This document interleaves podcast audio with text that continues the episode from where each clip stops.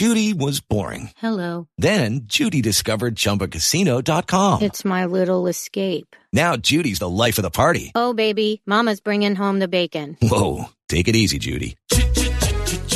The Chumba life is for everybody. So go to ChumbaCasino.com and play over 100 casino style games. Join today and play for free for your chance to redeem some serious prizes. ChumbaCasino.com. No purchase necessary. Void where prohibited by law. 18 plus terms and conditions apply. See website for details.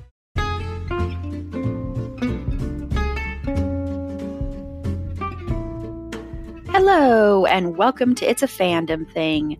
I'm your host, Erin Marlowe, and each week I'm joined by a panel of guests to discuss all things fandom and pop culture, primarily from a female perspective. You'll find everything from fanfic to cosplay to Schitt's Creek to Supernatural and everything in between. So put on your favorite piece of fandom merch, set aside that fanfic that you're writing about your OTP, and sit back and enjoy this week's episode.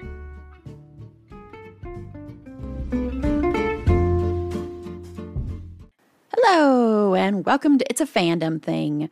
This is part two of our discussion about the Dark Knight trilogy. So, in this one, we are going to be discussing The Dark Knight Rises, as well as ranking the films in the series and talking about where Christian Bale ranks as Batman and as Bruce Wayne for us.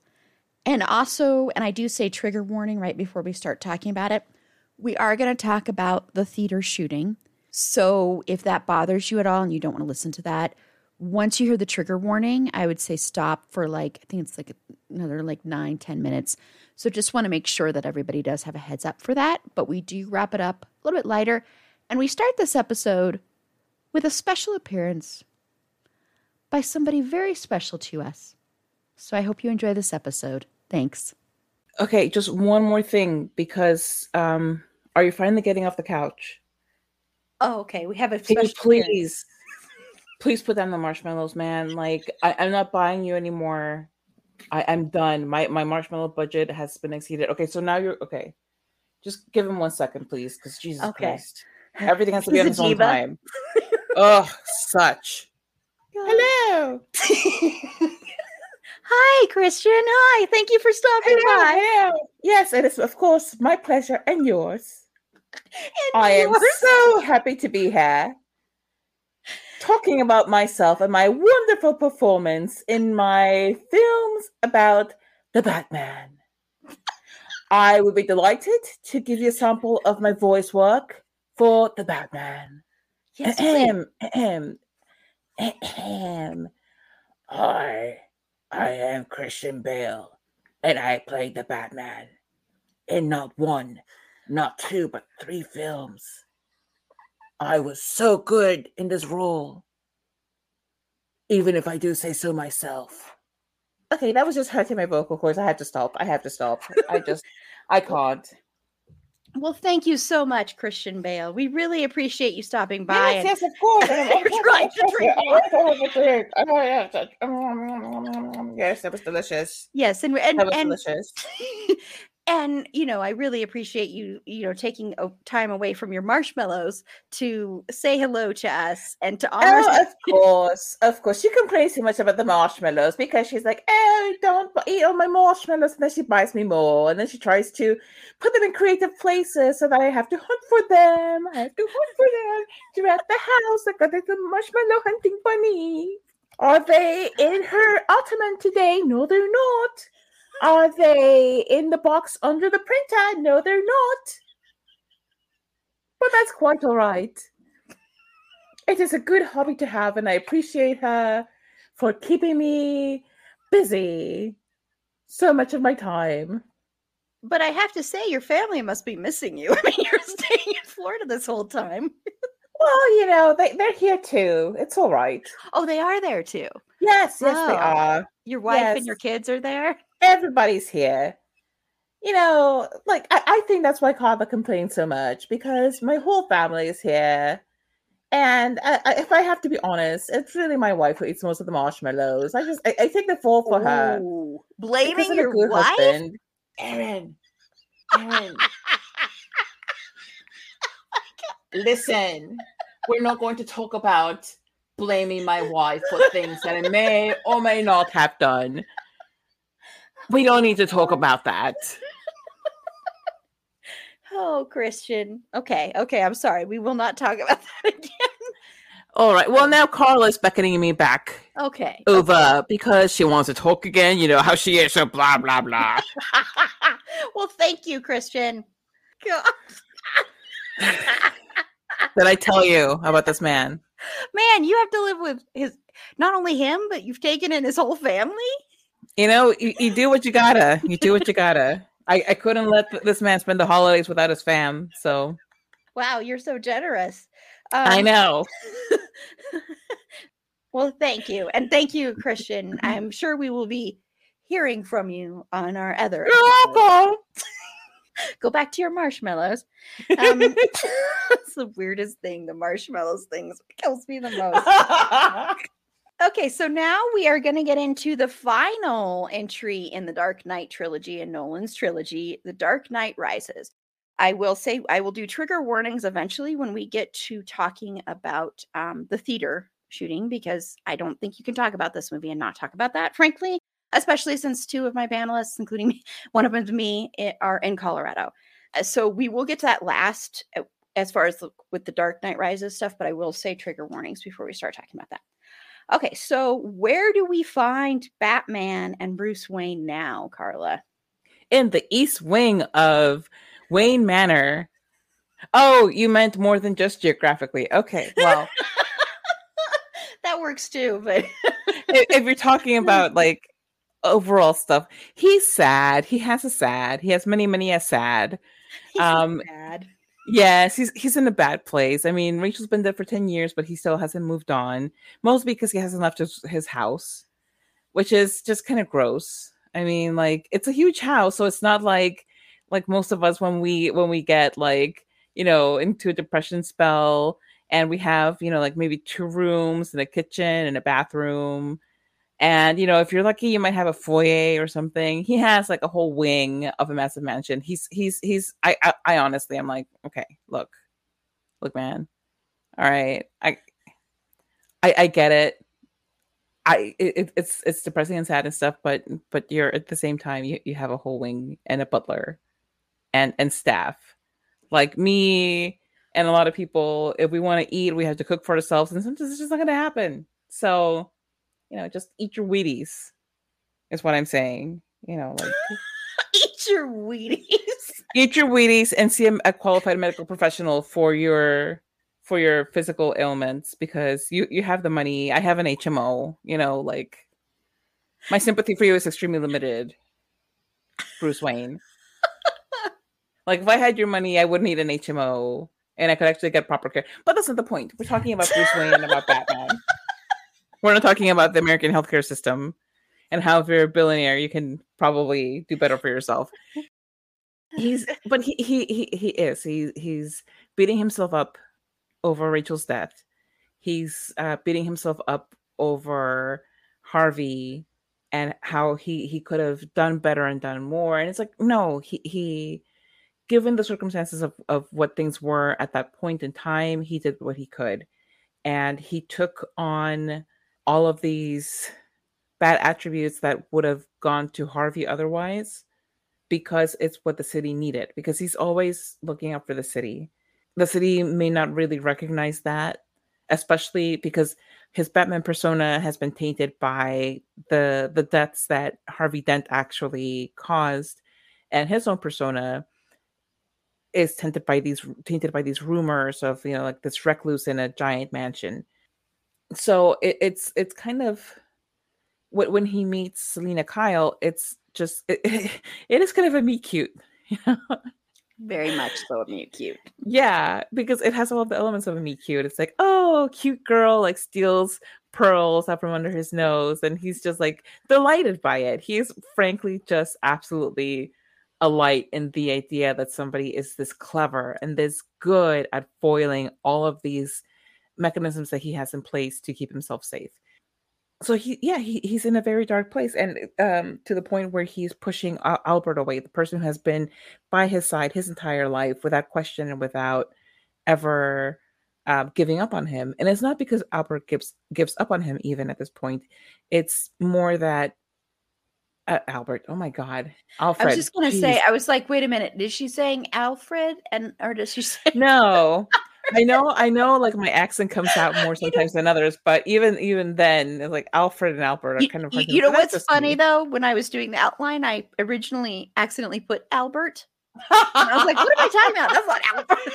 so Alfred, go back and just re-edit all of my. Here, I'll give you like a blank one, so you can just insert it into every time that I said Albert. It sounds so natural. Okay, ready? Ready? Goes, Alfred. Just put it in there. Just plug it in every single time. Anyway, so Alfred gets sick not of taking care of him, not of kind of indulging all of his whims, but of watching him let himself die. And it, it's understandable, and I, and I think it's it's commendable of Alfred to finally put a stop to this and say i'm not going to enable you anymore because i think that that's like a really hard thing to do as somebody who cares about somebody else especially somebody as, as a caretaker to put a stop to things and be like no enough is enough. I'm not going to help you see yourself to the drain. And i think that bruce really needed that to get out of this mental space where he was. And and, and i really do think that as you know as much as my sense of justice was riled up at the the fact that he's letting Selina Kyle get away with his mother's mother's pearls, it was also yeah, I was like, how dare he? They were his mother's, you know, like whatever. Um, but it, it really did help him get out of this out of this funk and out of this this spiral that he was in, having some fresh air in the form of somebody coming in and really screwing with his sense of of um of order actually did him good so I, that, that's kind of where we find ourselves, ourselves at the beginning is him needing somebody to give him a little push yeah he's a smitten kitten oh my god you nerd. I love you so much. Susi. Yeah. Uh, well, where we find Bruce is that he has very much like fully just disappeared into his grief. Um, he has not only become a cryptid for the criminal underbelly as Batman, but he has become a cryptid for Gotham as well. to the point where they're like, oh, he's a recluse. He's got like like 10 foot nails and mason jars full of pee. Mm-hmm. And because no one's seen him in years, he's probably like a weird, scraggly creature now, just roaming the halls of Wayne Manor. Like I can easily see like the Gotham upper class just like telling these stories, like over tennis or whatever, and just I don't know what rich people do, just, just being like he roams the halls and lets off plaintive wails. Why did he disappear? We don't know. And like even the like the persona of of like like how Carla said, he's been tainted by like all the deaths that Harvey has committed, and he's even been blamed for Harvey's own death. Mm-hmm. And a part of like that also makes Jim's characters really interesting is that he really wants to tell the truth and be like Harvey Dent is Two Face, but he also mm-hmm. doesn't want to taint this image of a person that's become such a big like symbol for good in Gotham and he's like fighting this and even Bruce is just like fully just like go and be like eh just play me for whatever I like he doesn't care anymore and it seems like he's done with everything and what's really like interesting about Selina's arrival is that she is a, like a breath of fresh air to him. She is not afraid to challenge him. He tells her like, "Oh, that's safe as like uncrackable." And she goes, "Oops, no one told me that because I'm the best. Just gonna take your mother's pearls and skippity doo out of here." And even Alfred is like, "Why didn't you stop her? She took your mother's pearls. she seems like a nice lady, but she stole your mother's pearls." And even and even Bruce is like, "You want to set me up with a with a with a jewel thief, with a cat thief, and like cat burglar, and and even and again, this is Alfred not wanting to like enable his recluseness anymore. He's like, at least if if it means that you're gonna get out of this house and live, Mhm. even if it means you start dating a thief, at least it's gonna get you out of this goddamn dusty mansion and do something. And he was like, ugh. And it like even even Lucius is like, dude, you need to like you don't even need to date this woman, just like talk to her. He's like, Oh, you want to set me up with her too? Like, we just want you to have a life. we want you to like just not be like so gone in your own like pity and grief and just like pull yourself back up. Like carla said like this this man has all the money in the world. He can he he can probably do like some weird experimental surgery to get his cartilage back because even at some point the doctor tells him like you have no cartilage in your knees. They're they're gone. Like he could guess he could get some cow cartilage injected in there or something. I don't know how bones work. I'm not a doctor. Or just like do Cow something i don't know something I'll ask my sister if that's the thing. yeah. like this man is and he and again this lends to like his whole like out of touch touch touch touchedness touchness as a rich person his even when when Robin tells him like oh yeah I used I used to live in an orphanage that was funded by funded by the Wayne Foundation but we were completely abandoned by you. And he's even like um did we fund a foundation? And they're like yeah dude but you have no money because you're a recluse and you've been a recluse for eight years and you just ignored everything else. It's like ah well that sucks. And it's like again you could have like like even like maybe he could have dealt with his grief by putting more into the city making up grants like like make up the rachel dawes law people law lawyer grant or good idea. something like, to those probably- love people grant, yes. yeah. a, a Harvey Dent scholarship, maybe not. We'll think about that one. But still, like this man could have done so much more. And he was just like, again, whiny rich boy. He was just like, I'm just gonna go shut myself in my room because I don't want to talk to anyone. Like Batman is the ultimate emo, and it has never been more evident than in this film. He's It's just like, no, no. Like, also, something that I think is really funny about live action Batman is that he deliberately has to draw in the black circles around his eyes. And I just wonder how that decision came around. Like, did he just wear it and was like, oh no, I can't do this? Does he just do circles around the eyes or does he do like a full strip? Is it waterproof makeup? Like, I need to know. He should be doing cover girl ads or something. Yeah, does he just go to like Sephora or Ulta and is like, give me the best like waterproof, like fight proof eyeliner? Did he have Fight-proof. Lucius make one for him? It's like, like, oh, this is great, Mr. Wayne. You know what you could do? You could sell this as eyeliner. And he's like, you're genius, Lucius. Do it. I'm just imagining the the ads, easy breezy, easy breezy, beautiful cover girl. Easy, breezy, beautiful cover bat. Just- like endorsed by Bruce Wayne himself. a product of Wayne Enterprises. The Batliner. Oh, I wonder where that came from. Oh my One of the shades is called Does This Come in Black? That's hilarious. um Yeah.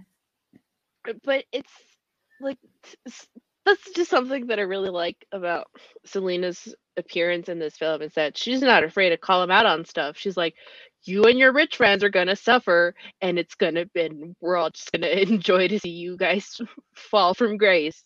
Or when she's like, I'm not sorry you lost your fortune, but I'll say I am because that's a humanly thing to do. Yep. or like, you given yourself enough. like everyone tells him, you've given enough to the city, man. Like you don't need to give them any more. Like it's told repeatedly throughout all the films. And he's like, No. I'm emo. like no one understands my pain. Yeah, I mean he like I said, he's he's he's so like he tries not to be selfish and self-absorbed, but he's so self-absorbed. He's just um he's just this very like oh, woe is me. I'm just a sad poor little rich boy who lost the girl I was really never going to have. He could name that foundation the Man Pain Lawyer Foundation. the Wayne Man Pain, and it rhymes, which is even better. Yes, it- that's that's, that's, just true. per- that's just good marketing. The Wayne pain. the Wayne Pain. the Wayne Pain. But and we for- I forgot to tell you what the theme of the Dark Knight was was chaos, and then the theme for this one is pain, which makes sense.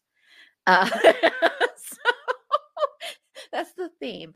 And yeah, he's just he's a recluse. He's got the whole um how Howard Hughes thing not yeah, Howard Hughes thing going on of like I'm gonna lock myself away and rich eccentric guy and all that. And Selina doesn't give a crap about that and is like, whatever, dude, you're so full of shit.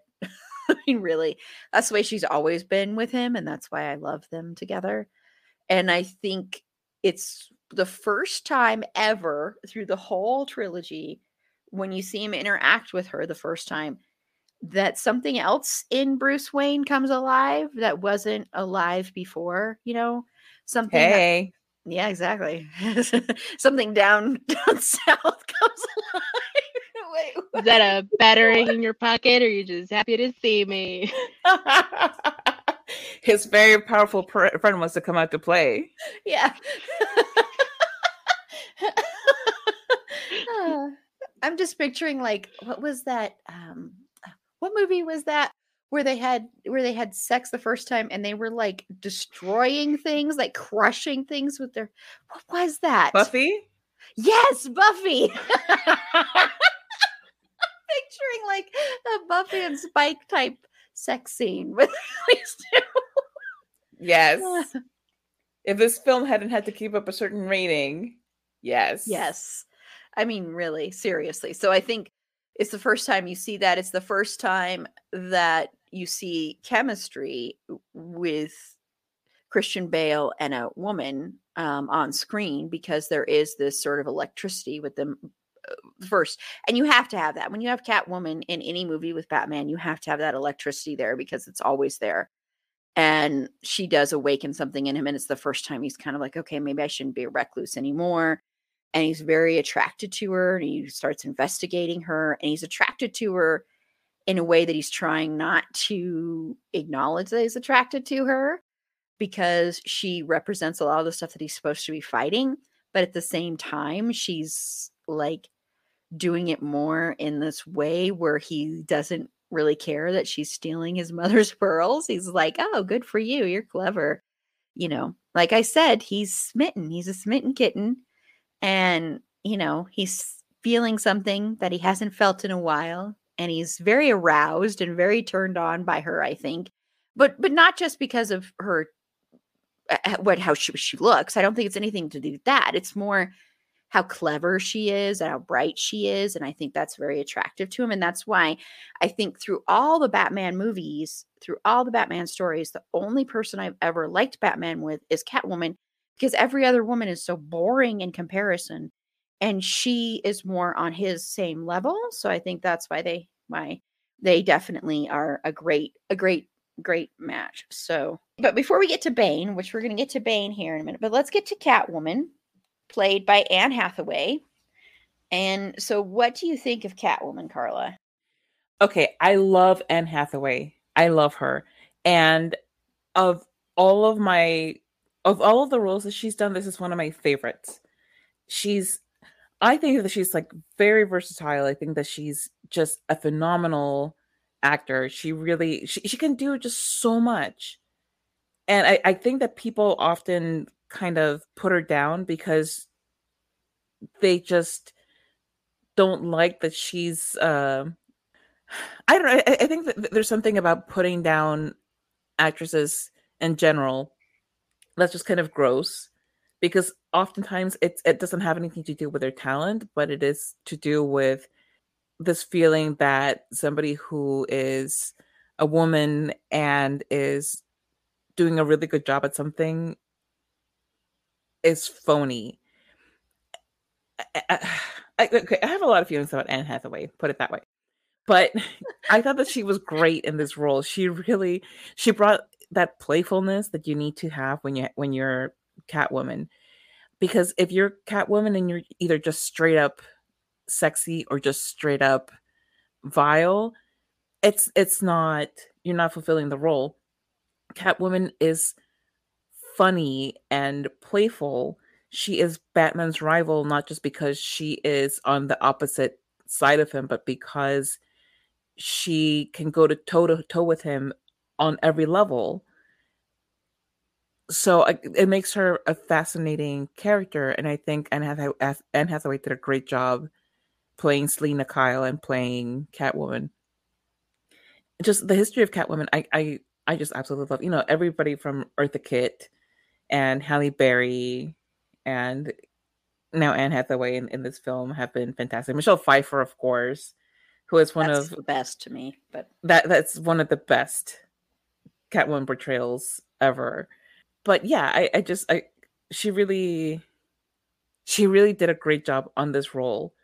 And I just there's so much that I want to say about her, and it's not really gelling in my mind the way that I want to phrase it. But think about the this this Nolan world and how dark he wants it to be, how gritty he wants it to be. And Anne Hathaway seems like a weird choice on its face. But then you watch her in the role and she fits everything so perfectly that I really think that that any doubts about her are quick to go away. Even just in, in that first part of the film where she's she's just the maid and she's just dropping off the the stuff to Mr. Wayne and she's just being curious and looking around. And, oh, look at all this cool stuff. And then Bruce comes out and confronts her, shows, shoots the arrow, and she's and startles her.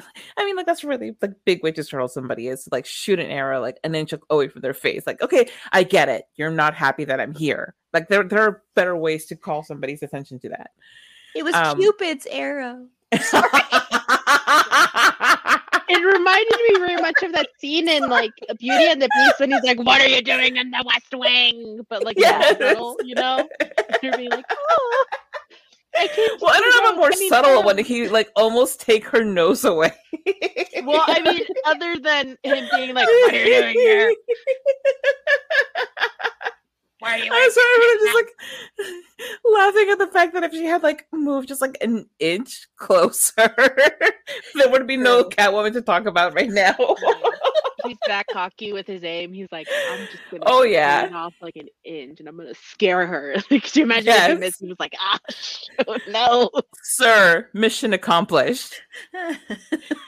But even with that, she she goes from like this dual-eyed, like scared little girl to suddenly like knowing, cunning thief.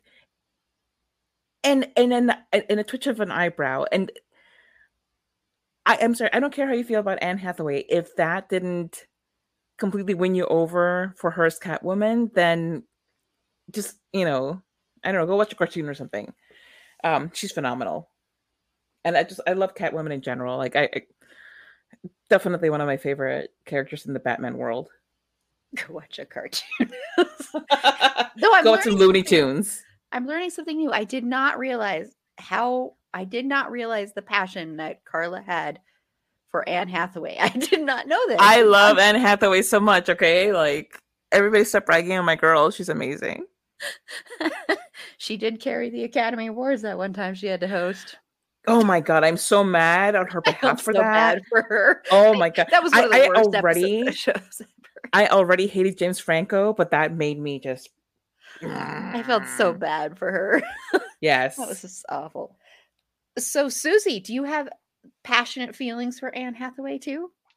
I would say they're not as passionate as Carla's, but let me just say this: out of like kind of all like the DC anti-heroes, because that's what Catwoman is. She's an anti-hero. She is one of my top favorites because she's just so like cunning and just smart and she's also like seductive and ingenious and witty and and again out of his many romances his romance with catwoman is one of my favorites oh it's just so good and also when i heard that anne hathaway was cast as catwoman i was a little bit apprehensive but i always am when it comes to like dc stuff whenever i hear casting for any like dc project i'm always like okay I didn't see this initially, but I'm willing to give it a shot, you know. And some people show me that they do amazing, like Anne, and some people show me that they shouldn't have gone within 10 feet of the project, aka Jared Leto. I've been going to get into that. But it's just she's so she's so good in this movie because she's able to to get like introduce kind of Catwoman to like a new generation of people and i think that's really great and she's able to show how like how strong she is how smart she is how cunning she is how kind of like ingenious she is like i think like it's amazing that she thought to put knives like serrated knives on her boots and use those as weapons like i love how like her outfit isn't necessarily screaming cat but you can see the influences, like how her goggles like perch up and kind of turn into cat ears almost, and how they just like do that cool like clicky thing and they come down. And she's smarter than people give her credit for. I mean, even Batman is like, "So this is how you drive my motorcycle." She's like, "I got it," and just pulls off like all these fabulous moves on this motorbike, like she's been driving it all her life. And you're like, "Yes, Anne, you do this. Love you for it. Yes, Queen." And again she's able like she's able to shift her character so well like like she got like when she first meets Bruce and she's like, "Oh, I'm so sorry, Mr. Wayne." Like, "Oh, no one told me the safe and crackable, sir." And again, you see him like it's it's like that meme where it's like, "Oh, I'm a little afraid but aroused." Like, what is this? Mm. And it's like it's so good and even then when she meets with one of with another like minor villain character she she's like oh i brought him along because i like someone to open doors for me. And even when she betrays this councilman he even like is still in love with her and is like could you call me later? Like the power this woman has. Yes and she even leaves and she's like, Oh my god, a guy is bleeding. And she's like in tears and a mess. And then she walks away like, okay, let me just go to my next appointment and let me do my nefarious things somewhere else. And she's oh my god. You know, I'll take it back. Yeah, she was I do have the same ardent passion for her because she's just so good. And I love you you love seeing her go toe to toe with Batman. And because again, she's not afraid to call him out on his bull. And she's not like and like she's she's straightforward with what she says to him. She's like, Oh yeah, you don't have any money, so you're not a, a mark anymore. Or like, oh, there's a storm coming and you're gonna get wrecked. And she's like, she's not afraid to like continuously keep stealing from this man. because deep down she knows he's not going to do anything. Like she even steals his car and leaves him to mm-hmm. walk home, and she's like, "I'm just going to keep going. You do what you do." and like then, but you also see her like her vulnerable side or like her more caring side, like when she saves that kid from when she saves this kid from muggers, she she beats them up for him, but then again, she also shows her like her own her own little like like sassy touch when she bites the apple like she bites an apple before giving it back to the kid and she's like never she even gives advice. She goes never steal from someone who can outrun you or something. Like never steal from anyone bigger than you or something if you can't get away safely.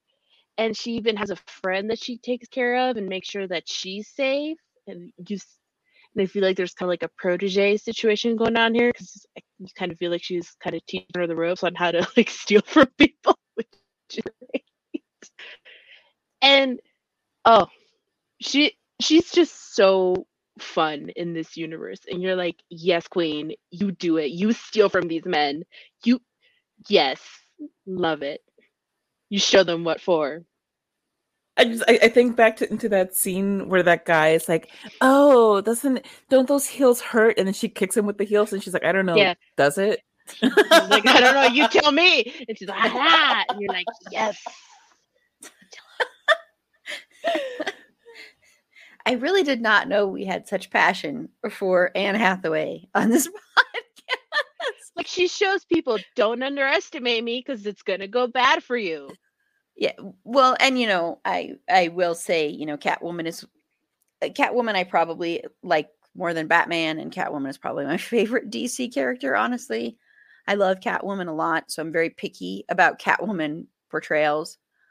I will say, when I heard the casting news, I was very, very ho hum about this. I had no hopes. No offense to my Anne Hathaway lovers on here. I just and it's not anything against her. I I like her. I think Well, full offense taken. I think you should go watch uh, the movie if you haven't already, especially Anne Hathaway fans.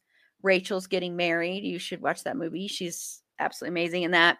She was in an episode of that show Modern Love, and she plays a woman with bipolar, and she does an amazing job in that too. So just shouting out those two roles. So I I, I think she's a really really gifted actress. I just didn't see this, and I think it's because I'm very picky about who plays this role. And for me, no one, and she doesn't, sorry, she doesn't top Michelle Pfeiffer for me. No one will top Michelle Pfeiffer for me.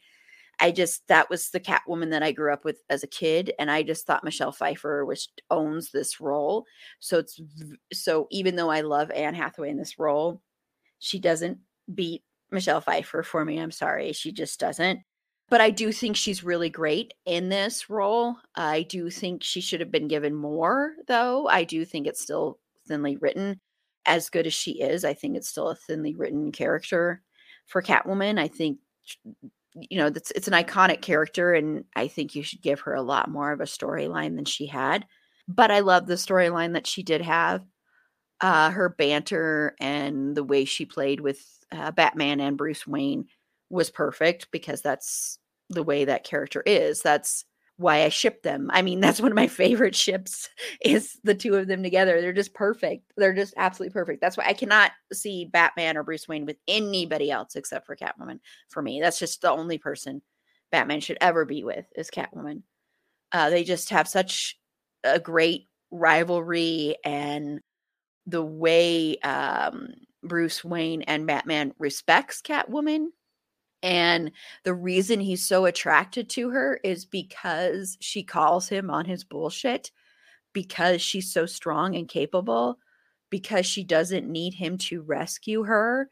You know, she doesn't need that. She doesn't need him to teach her how to ride a motorcycle. She doesn't need him to teach her how to fight. She doesn't need him to save her. Eh, You know, she's very capable to protect her and save herself. And I think that's very attractive to him.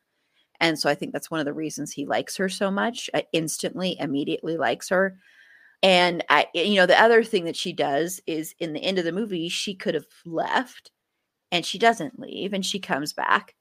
And that also shows her character that, yes, she's an anti hero, but like in a lot of ways, like um, Harley Quinn, she does have this heart to her and she does want to do good and she does want to help people it's just she's picky about the people she's going to help. She's not just going to help everybody.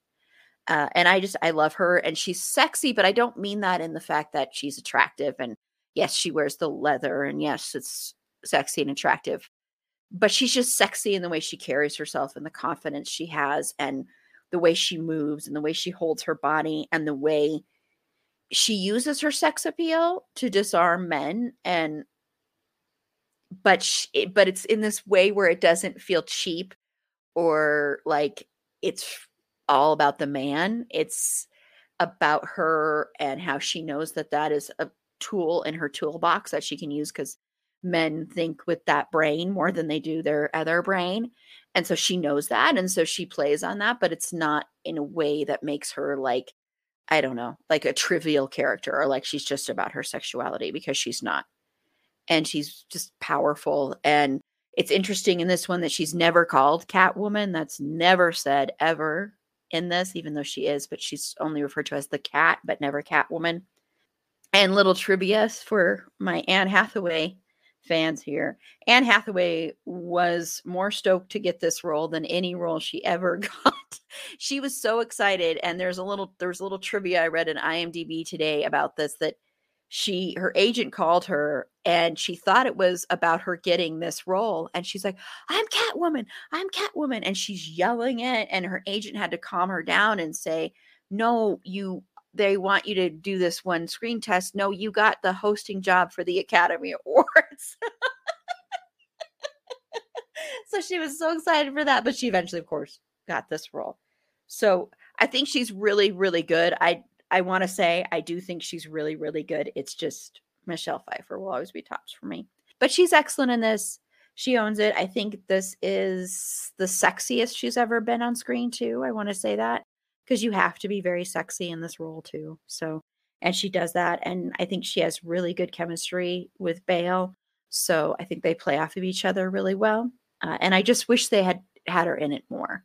Honestly, that's that's my complaint is she's not in it enough and i wish they had developed her a little bit more. Okay so i i want to say it's funny when i did this outline because i did not include talia on here because i frankly had kind of forgotten about her until i rewatched it even though she's so essential and i rewatched it i'm like oh my gosh. So we're going to combine these two um and I feel bad. This this is the only one of the series that I had not watched more than once until this time. This was my second time ever watching it. There are many there are reasons for that other than I think it's the worst in the series. It's also has to do with the thing we'll talk about in a little bit. But so Carla, what are your thoughts on Bane and Talia? we can talk well, about both of them. You know what? I I don't blame you for having forgotten about Talia because I did too and I have I've watched this movie more than once before this rewatch, and I'm like, right, right, this lady is, uh, is in this too, and you know, like Marion Cotillard is, she's really great, but she is so forgettable in this movie. I think because Bane looms so large, and so much of so much of the of the movie is devoted to kind of pigeonholing her into the love interest role where it's easy to forget about her as a substantial character of consequence. And that's, you know, that's just because all of these movies kind of put women into this role of you're here to be the romantic interest. And anything that you do beyond that is just extra and and you can think us later for giving you more to do.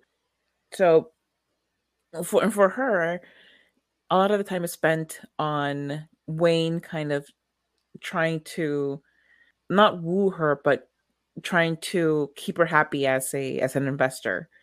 And there is a kind of like, oh, will they, won't they thing a little bit throughout.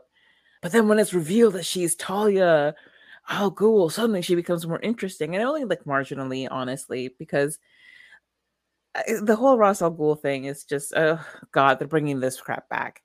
When they tell us early on that Bane is part of the League of Shadows and that he trained under under Ra's al and that he's and that he was even too extreme for him and that tells you something. It's like, okay, sure. Okay, whatever. All right. Now you've instantly bored me by tying him into this character that I barely cared about in the first movie. But what made Bane stand out is well, first of all that voice because it's hilarious that I mean, people made fun of, of the, the Christian Bale Batman voice, but the the the Bane voice, like with Tom Hardy, was even more ridiculous because it, it's just like it sounds like what a cartoon sounds like. It, it, sounds like he went for what they wanted in a cartoon, where it's just it, it's really kind of over the top and a little bit silly. And I I doesn't mean that it's still not creepy because I think he's one of the scariest characters in this whole trilogy, uh, aside from the Joker, I, I he's just. I think it's in part because of the the the bulk of the man. He's such a, a big, imposing character, and he sincerely does not give a crap about anything. He just shows up wanting to to destroy Gotham. He he can't be reasoned with. He thinks he's absolutely right, And because he's part of the League of Shadows, the League of Shadows, as Ra's al Ghul explains it, calls civilizations from time to, from time to time. It's like you have grown too corrupt, too unjust. We're going to take you down to the studs, and um, whoever survives survives. So most of you won't. And he takes us to an extreme, to like a very gory, scary extreme. And I, don't like Bane. I, I there's a lot that I don't enjoy about this third movie because of Bane, but he's also fascinating and he's also terrifying. And he and Talia together, because it, it gets revealed that, oh, Bane is not the the person in charge here. It's actually Talia, and she's he's just basically a goon for her. And that's you know th- that whole idea that even Bane can be controlled by somebody. Even Bane has a boss. Put it that way. That somebody's always answering to somebody above them. That there's always a hierarchy, and that somebody always has to sing for their supper. It was very interesting to a point as far as the villains go. Um, but again, it, it they're trying to cram too many villains into one story. And um, the, the one saving grace with this movie is that Bane was interesting because he was so inscrutable and that Catwoman is so fascinating because other than that it's just an okay flick. Although I will say that that football game is etched into my memory. Um, seeing Hines Ward playing one of the, you know, the um, Gotham City's uh, football players running through that field, just getting that touchdown, not really noticing anything other than the fact that he's running and he's doing his job and he's doing great. He turns around, oh, where did the field go? Yeah. It's amazing. It's an amazing scene, and I, you know, I, I, I don't, I don't care about any of the. Uh, that's not true. I do care about some of the other stuff that Bane did, but this was just like a visually stunning sequence and I, I i really appreciate the film for that because it was just great to watch Susi, your thoughts on Bane and then Talia too, if you want to stop her. Even though I totally forgot. So Talia very much occupies the same space for me as Rachel does. I feel like in the movies at Yeah. their end, they're very much an afterthought, and they're just like, ah, crap, we need like a somewhat serious, maybe romantic interest. Uh, who who can we throw in? Uh, let's make up a childhood romance for the first two, and then ah, this is the end of the trilogy. Um, Ra's al Ghul had a daughter, didn't he? Yeah, let's throw in there. You know, last minute because honestly, in their scenes together, there is no chemistry. They kiss like two pieces of Wonder Bread. There's nothing there. And it is very sad because, like, in outside of the Nolan verse, they have like this passionate love affair, those two, that results in Damian Wayne. And it's like, this is gonna result in nothing but disappointment. Like that's all I'm getting from this pairing. Like, oh, It happens to every guy, you know. Everyone's sorry. Oh, I know.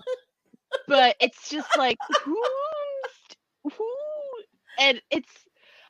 I'm sorry, like Marion Cotillard, she's very talented in other things, but in this one, I don't know what happened. Like, it's not. this was just like a fat paycheck Yeah, she was just like, "All right, DC, how much is, how much is, what's on the paycheck? All right, give me that. I'm gonna show up on set. So I'm better have my cookies backstage, and I'm ready to go.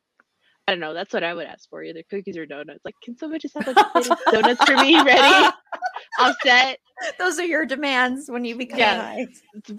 Those are my demands. Just donuts, donuts and cookies. A specific Yes. kind of donut.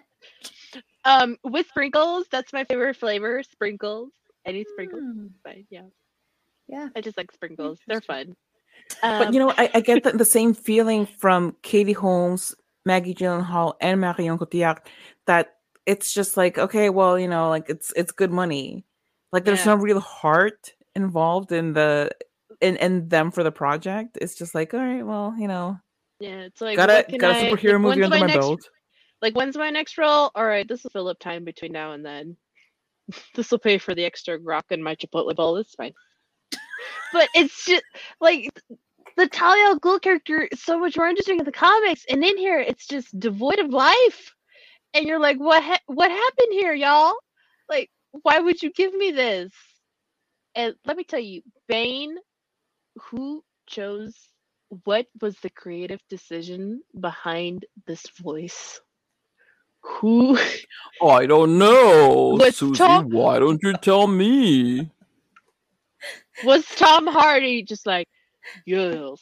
I I can't even do it. I can't even do it. I can only do it if I go, you think darkness is your ally.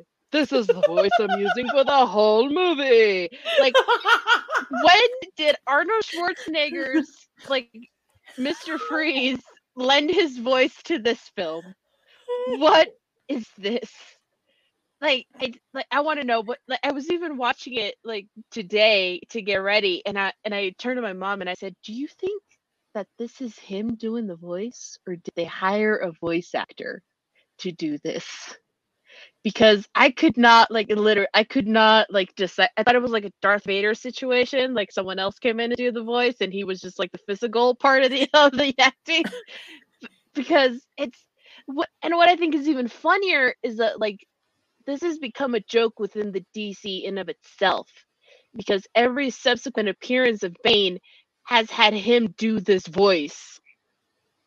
Like like the animated version of Bane, the Lego version of Bane, like every other subsequent version after Bane where he pops up, he's doing this voice, and you're like, why would you do this? That's funny. and I'm a little miffed at the fact that they took away his luchador roots. Like he had, like he has this badass like luchador mask, and he like he like roids up with this drug called venom, that's like green and glows and everything, and like I don't know how you translate that into the Nolan verse, but that could have been cool. Or just give him like a fun, like badass luchador mask which explains his fighting prowess and how he's able to like take the bat and slam him over his knee like a luchador move and just be like ding ding done. Yeah. Well, again, you know, they could have just written out the woman character and really made this better.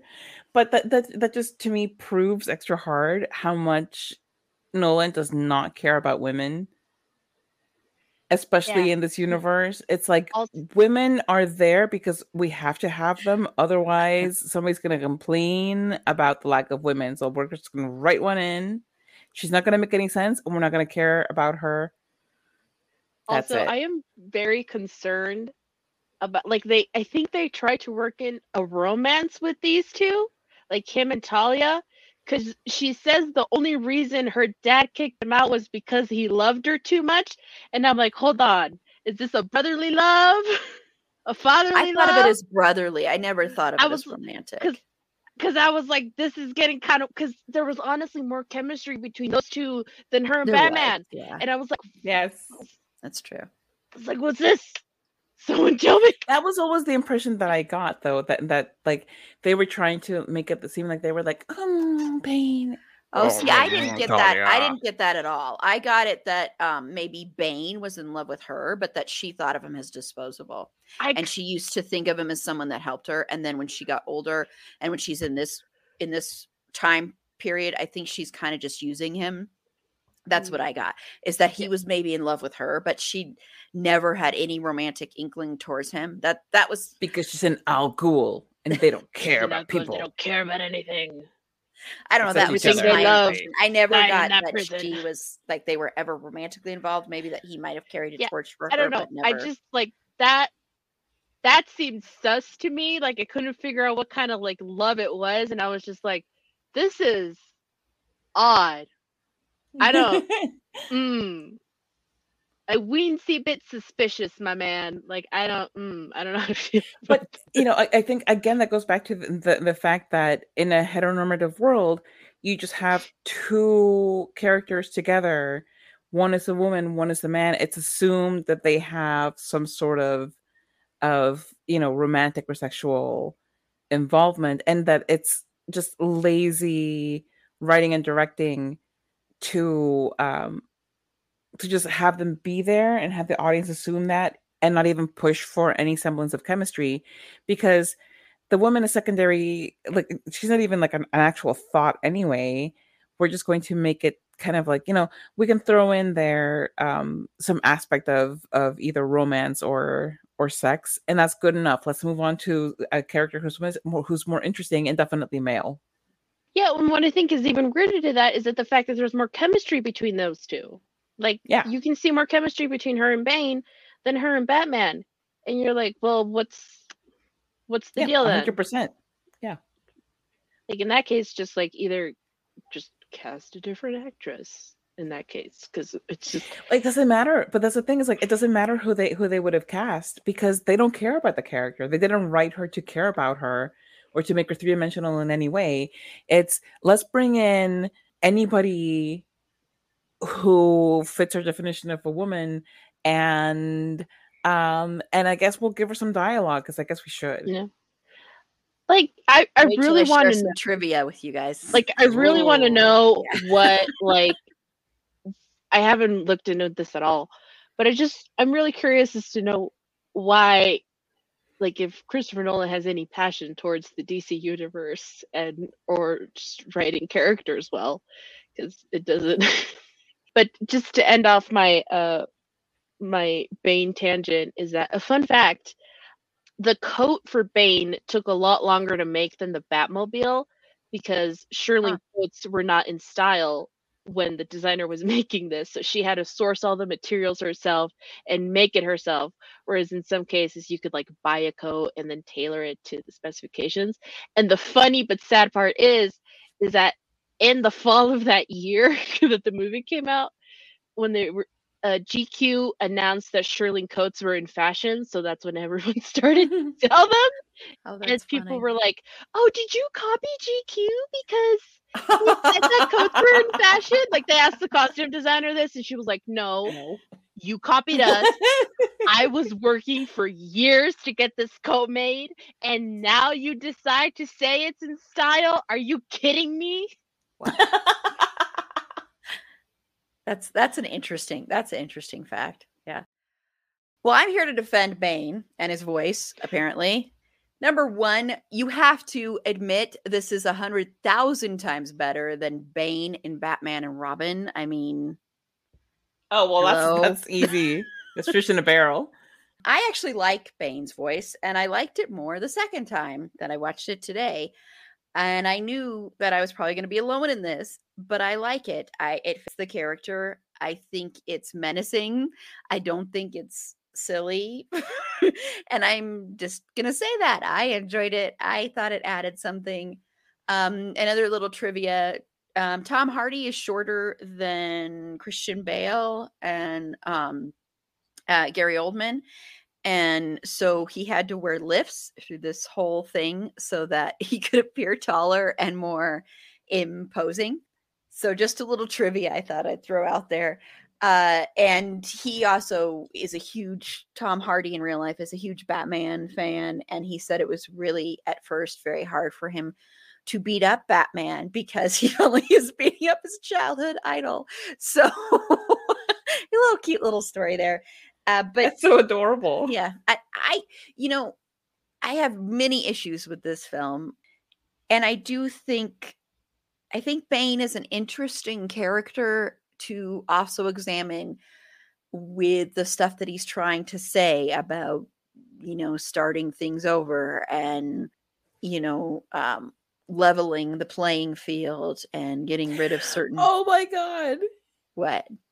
I, you know, and all of my blathering on about the the voice and about Talia and everything, I completely forgot to say that Bane made a lot of good points. Yeah, I think that's what I think so interesting about him is that there's a lot of stuff that you can, especially right, and I think even more so now than when the movie came out, Yeah, um, just because of he everything. going on definitely had that that eat the rich the mentality. And Yeah. it- it's it's true. It's like there's Yeah. no reason why. Like uh, that scene where all of these people are um getting kicked out of their, you know, like the, the semblance to the Fifth Avenue penthouses, like they're getting Mm-hmm. kicked out of these like fancy places. I was like, I'm sorry, I, I just don't have a lot of sympathy for you. getting kicked out in your mink coat with your tiny puppy when you've lived Mm-hmm. a life of riches and you have not shared that wealth with anybody. And it's the same issue that I have with Bruce Wayne that, yeah, it's really easy to sit there and brood in your billionaire compound when a lot of the people living in the city don't even have access to um I was joking about my HMO, but yeah, like a lot of people don't have even access to proper health care that could Yeah. help them in any way. And you're sitting there whining in your mansion with your butler and your maids. Yeah, even Catwoman brings this up to him, and and she's like, "Oh, I guess you're broke now, and you lost everything." And he's like, "No, they let me keep the mansion." And she even tells him, "Well, I guess the rich don't get poor like the rest of us." Yeah. Yeah, yeah. No, and that that's why I think Bane is an interesting character to to look at from that standpoint is that in a lot of respects you can agree with everything he's doing and everything he's saying. And especially now it seemed even more that way watching it in pandemic times and how that's really really sh- shined a light on the disease in this country is capitalism and uh, that's a lot of what I think Bane is also talking about and but there's a way to do it and you know that's what this film is kind of critiquing and is you know there's a way to take that down that, would work in a way that wouldn't and that kind of thing. But i liked bane and i liked the voice. I just wanted to defend the voice because i don't think it's as awful as everybody says it is. So i'm just going to defend that. I think tom hardy is really good in this. I i like tom hardy. I'm a fan of tom tom hardy's. Which i wasn't always that was the one that kind of took me some time but i i i like him plus any person that is as big of a dog advocate as he is and also a pit bull advocate is always going to be and it's not the only reason but it's a big reason. Um that that he gets an a plus from me. Um so i don't really have too much more to add. I just wanted to make sure to mention that that, that it is an interesting parallel to the world we're in and how it is an interesting question and it there is a part of you that can see exactly why he is doing this and can side with him and yeah i didn't feel any any like sorrow for all these people getting kicked out. I didn't care. It was like you didn't really have that in there. And as far as talia goes a little trivia here nolan was determined determined to have Marion Cotillard play this role. This was very hard to do. Um, she was pregnant at the time when they did this and he even changed the shooting schedule to make sure she could be in this movie. So this was that's why I thought it was funny because I kept listening to everybody talking about that. and like, well, actually, this wasn't something necessarily that I think you know, if this was something Christopher Nolan was determined, which makes it even sadder because he was that determined to have her in this and wanted her in this role, and yet he didn't give her much to do. it's so sad to me. Do you think You know, like that tells me like- even more. Do you think she was What? probably like, "Oh, I don't want to say yes. I'm pregnant. Can't do it." And he's like, "I'll lose the shooting schedule." And she's like, "Crap, got me there." but yeah, it's that just goes to show you even more how little he cares about women characters that he fights for this particular actress to get the role and then he still completely underserves her and I this is a know. really this is like a fantastic actress and, and you're just gonna just give her scraps and be like oh i wrote this for you like oh thanks I you know. know like like y- y- y- your kid gives you like the worst macaroni drawing in the class and you have to be like oh i'm so excited for this You're like, "This is I a Da know. Vinci. Oh my god." I know, I know. It's very, it's yeah, it's just just in case my son ever listens to this sweetheart you do not give me mediocre macaroni drawings your your all of your art is beautiful and i treasure it yeah, yeah. It'll be interesting when we talk about the Prestige because that's also a Nolan flick. so, by the way, in case everybody forgot that, it'll be interesting indeed Uh, no, I'm looking forward to that one. That, that's the one that everybody was the most excited to do. So, which didn't surprise me. That's why I made sure to put it on the schedule. Uh, So, yeah, I don't have much to add to it, but I wanted to just put that in there because I just thought that was a funny little trivia because of the fact that she's so thinly written and he was so passionate about the fact that he had to have her in this movie. With the Lucky Land slots, you can get lucky just about anywhere. This is your captain speaking. Uh, we've got clear runway and the weather's fine, but we're just going to circle up here a while and uh, get lucky. No, no, nothing like that. It's just these cash prizes add up quick. So I suggest you sit back, keep your tray table upright, and start getting lucky. Play for free at LuckyLandSlots.com. Are you feeling lucky? No purchase necessary. Void where prohibited by law. 18 plus terms and conditions apply. See website for details. Okay, so let's talk about the ending. So, the end, you think Batman died and sacrificed himself, but he really faked his death and ran away with Catwoman uh, to give a happy ending for himself to retire and to also give a happy ending to Alfred and then another kind of happy ending to Catwoman.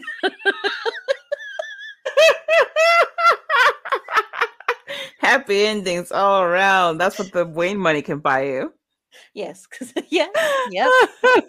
He's like, I know that you're, you know, you don't care about my money and my wealth, but let me just tell you, I can buy some very interesting toys we could have some fun with, Catwoman. He has no money. He's broke. You know what they're Yeah, that's he's right. living off of Catwoman's exploits. That's what they're doing. He's living well, he off probably he's has a some sugar money. baby. He has some money. He has money somewhere. He has like offshore accounts somewhere. yes, I mean sure he he has does. money. Yes, yes, and he has lots of toys.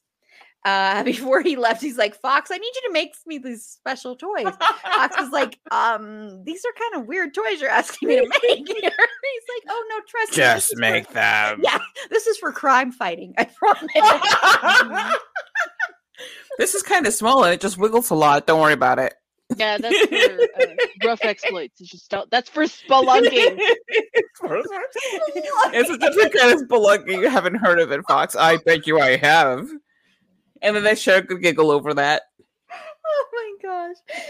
But so that's what happens there. And then it's setting up for something that never, ever, ever happens past here. And Oh. that's for Joseph Gordon Levitt to become the next Batman and for Joseph Gordon Levitt to be Robin because at the very end, that one character, the one secretary, says, You should use your full name, Robin.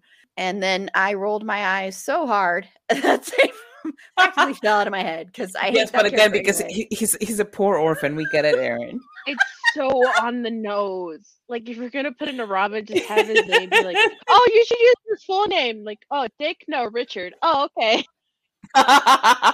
Yeah, it's, uh, uh, uh, uh. Anyway, so Carla, what did you think of the ending overall? I really liked it. I really did. I thought that it wrapped up the trilogy very nicely. I like I you know, whenever we we talk about a movie where it's not tied up in a neat bow, I'm like I like it when it's not tied up in a neat bow. And then when we talk about movies where it's tied up in a neat bow, I'm like I like things tied up in a neat bow. I guess I just like everything. I'm not very particular is what I'm getting at. Uh, but I, I do like that this is all very like tidy. You know, you have Bruce Wayne survives and he is uh, moving on. He's finally moving on. He's moving on from Rachel, from his parents, from um, his need to protect Gotham the way that his in a way that his father would approve of, um, and from the the need to just be there and control everything. Because a lot of what Batman is about is about control. He doesn't actually trust the city to run itself. He doesn't trust. Um, he trusts Gordon to do the right thing, but he doesn't trust him enough to just let him do it. It's like he has to always have tiene que meter la cuchara. He always has to have his his hand in there somehow. Um, Susi's laughing because she gets it, but the ending is just he's finally releasing all of that. He's finally letting himself find happiness, and you know, and and for him, happiness is moving on with Selina, which I think is great because I think that they're a really true match. He and Rachel were never a match. She was this um fascination that he had from the ves- vestiges of his youth that that were simple and uncomplicated and in a time where his parents were still alive so it was you know, I, I'm sure that he liked her as a person, but I don't think that that was actual love. That was just clinging to a past. And Selina is a genuine match for him because they're both very smart, very uh, they have a, a similar weird sense of humor. They both get what it's like to be lonely and alone and to fight for what you believe is right, however it is that they go about it, which is very different. So I was really glad to see that. And you know, like I also ship them. I, I think Catwoman and, and Batman are are just a really cool, fun couple. Um, they both dress in all black, which is fun. You know, sartorially, they're they're a good match as well. And that that ending that where he lets Alfred see that he's going to be okay, which I think is the the best gift you can give to a parent, is Mm-hmm. to let them know I'm going to be fine, and you don't have to worry about me anymore. You can live your life for you. Um, you don't have to come back here every year and hope that you run into me. I, I really think that that's it, it, it just it- it's a really loving gesture between between them it made me so happy to see it and it was so fulfilling and i i, I would of course love to see more you know I, I would love to see domestic selina and bruce adventures but where domestic actually means them going off and you know um having some really really fun sex Yes. somewhere yes where they, they they they're like oh we have to we have to demo this kitchen to so that we can get the the, the new cabinets installed. Hmm but demoing is really expensive bruce. How shall we do it? Well selina i have a few ideas.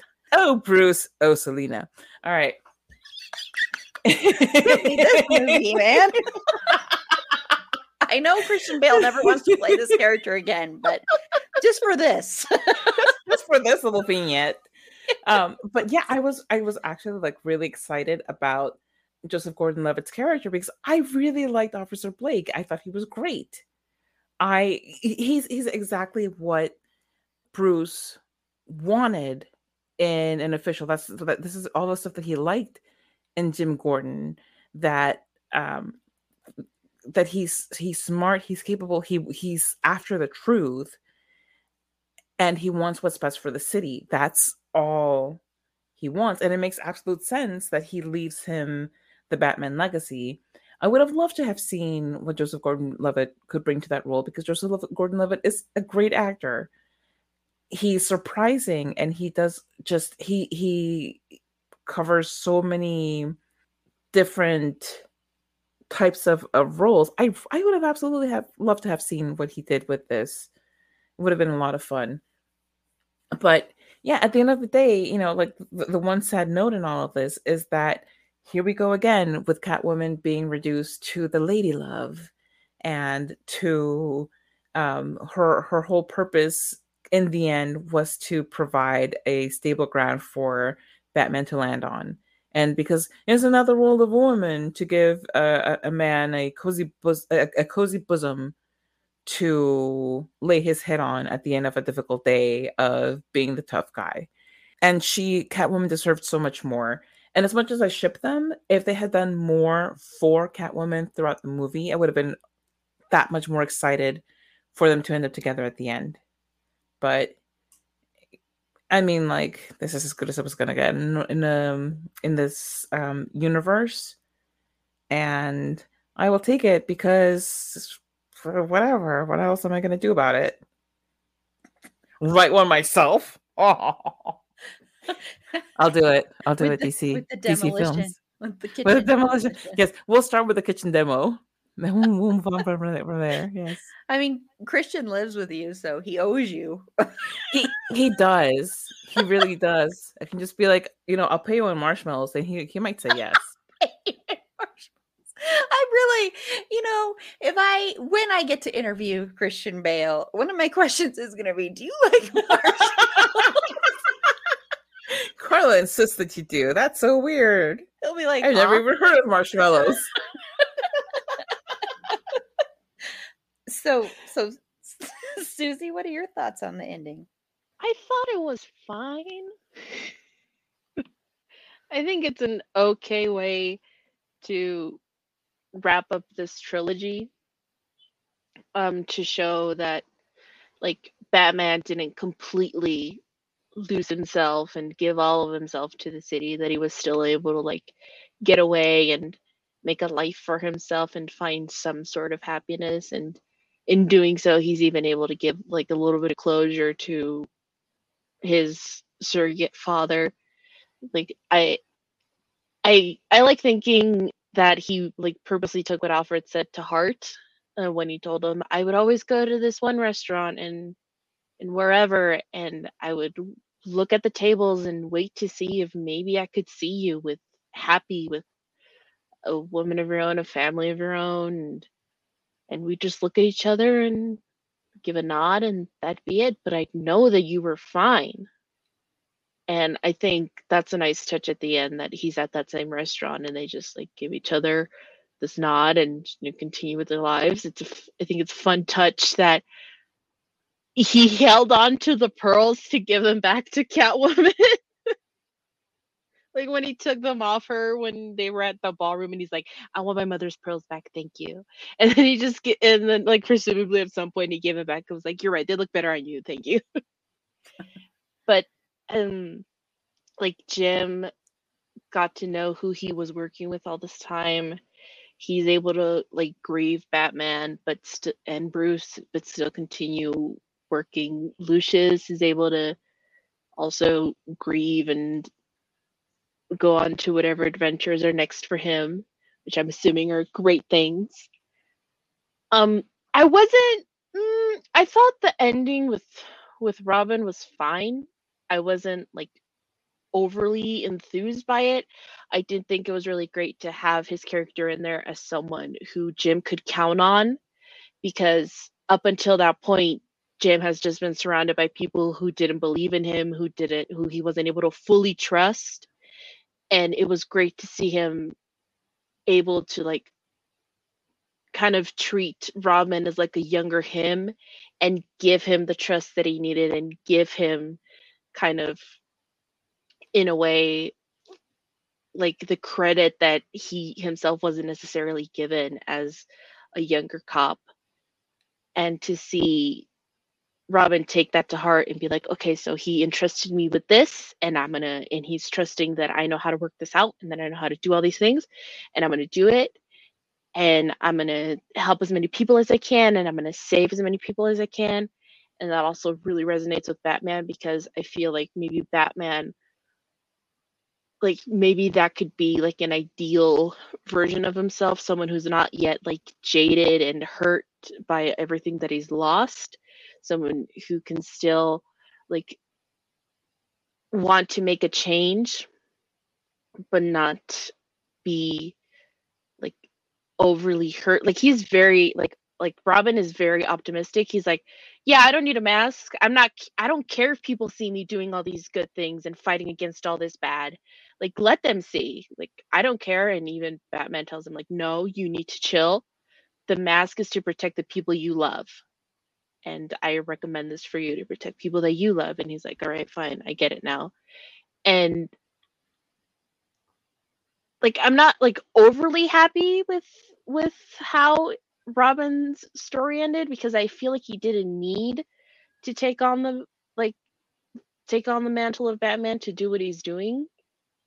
I feel like it would have been more interesting to see like maybe if we get kind of suggested that he's going to become his own sort of vigilante or he's going to do other things differently or maybe I know that he gets very disillusioned with the police force after that altercation on the bridge when the police officer blows up the bridge and he's like, You're gonna kill us all and he throws away his badge after it. I think it would have been maybe more interesting to see like him like meeting back up with with Jim and being like, Okay, so this guy was a piece of crap. I want to make sure that we build a Gotham and maybe have a police department that's not going to be full of people like him, that's going to be full of people that we can trust, and full of people that can work towards a greater good, or just something. Because I, because like the idea was that was just to like have it like kind of lay it to rest. Because now Gotham can count on other people to be its heroes and not lay its weight and expectations all on one perceived figure or on one man. Whoa. Your voice just did like a Batman thing. Oh, Still doing it. Whoa. I thought it was just what I was hearing. No. I was like, did Bane Whoa. take over Susi's stream? Because I am terrified now. Talk again. I have Susi. no idea what just happened. It Yeah, went away. Yeah, gonna I end Your voice went. Yeah, that was. Oh my gosh, that was. Wow. This is why I drink copious amounts of water to avoid this slippage of tone. Wow, that was. Wow, Lubricate those cords, because wow. that was intense. Um, anyway, that's it for me. that was wow. I was like, what just happened there? That timing was also too It perfect. was It was too perfect. Funny. Um, I'm gonna end it there. okay. I loved that Batman and Catwoman ended up together, of course, because I shipped them hardcore. So that to me was a great ending. I loved that Alfred got to see a happy ending for Bruce. That was such a great, perfect scene. Lovely. That should have been the last shot in the movie, not what we did get as last shot. Uh, I liked that a lot. I liked that you saw that Bruce was retiring from being Batman. I appreciated that. And yes, we needed more Catwoman in the movie, like I said earlier. So it would have been nice to see that. So now we need the remodeling years. Um, just buy mansions up and down like fashionable European coasts and just bang their way through remodels. bang their way through remodels. It could be their HG- HGTV show, banging our way through remodels.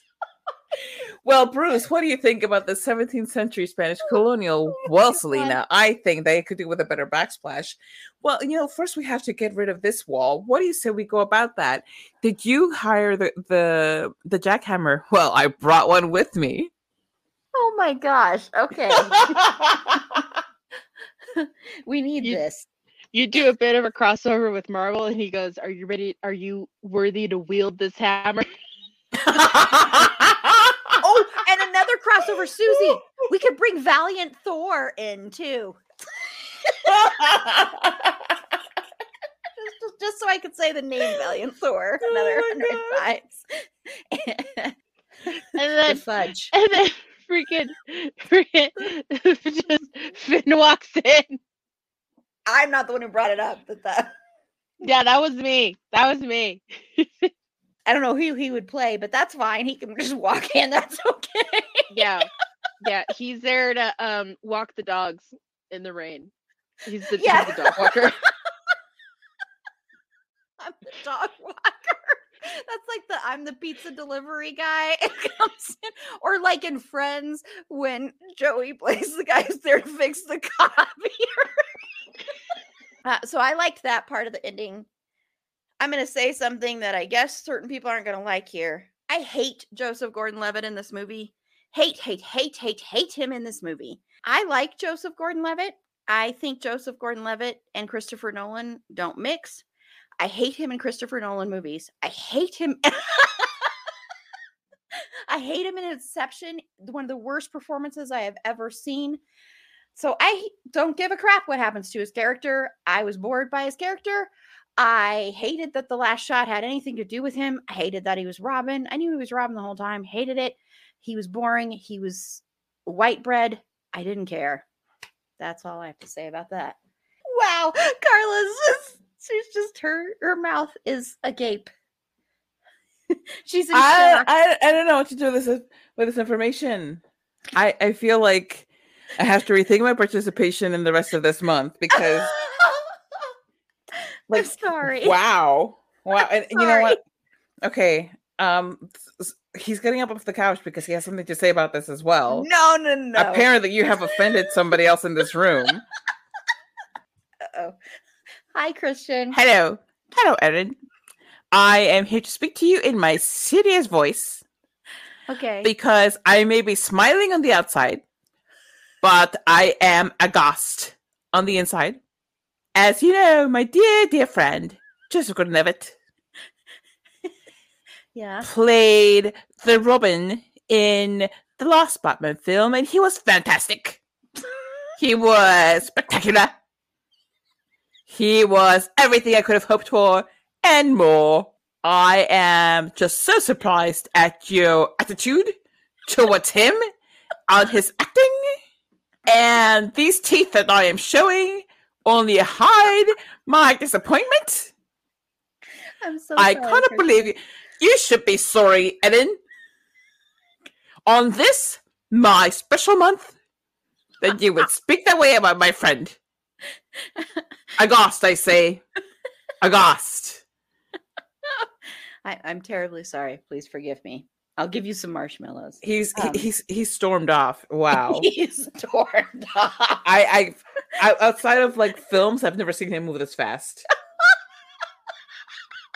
like he, he he just threw the marshmallows down on the couch and he walked away from the couch. And Erin, I've never seen that happen before.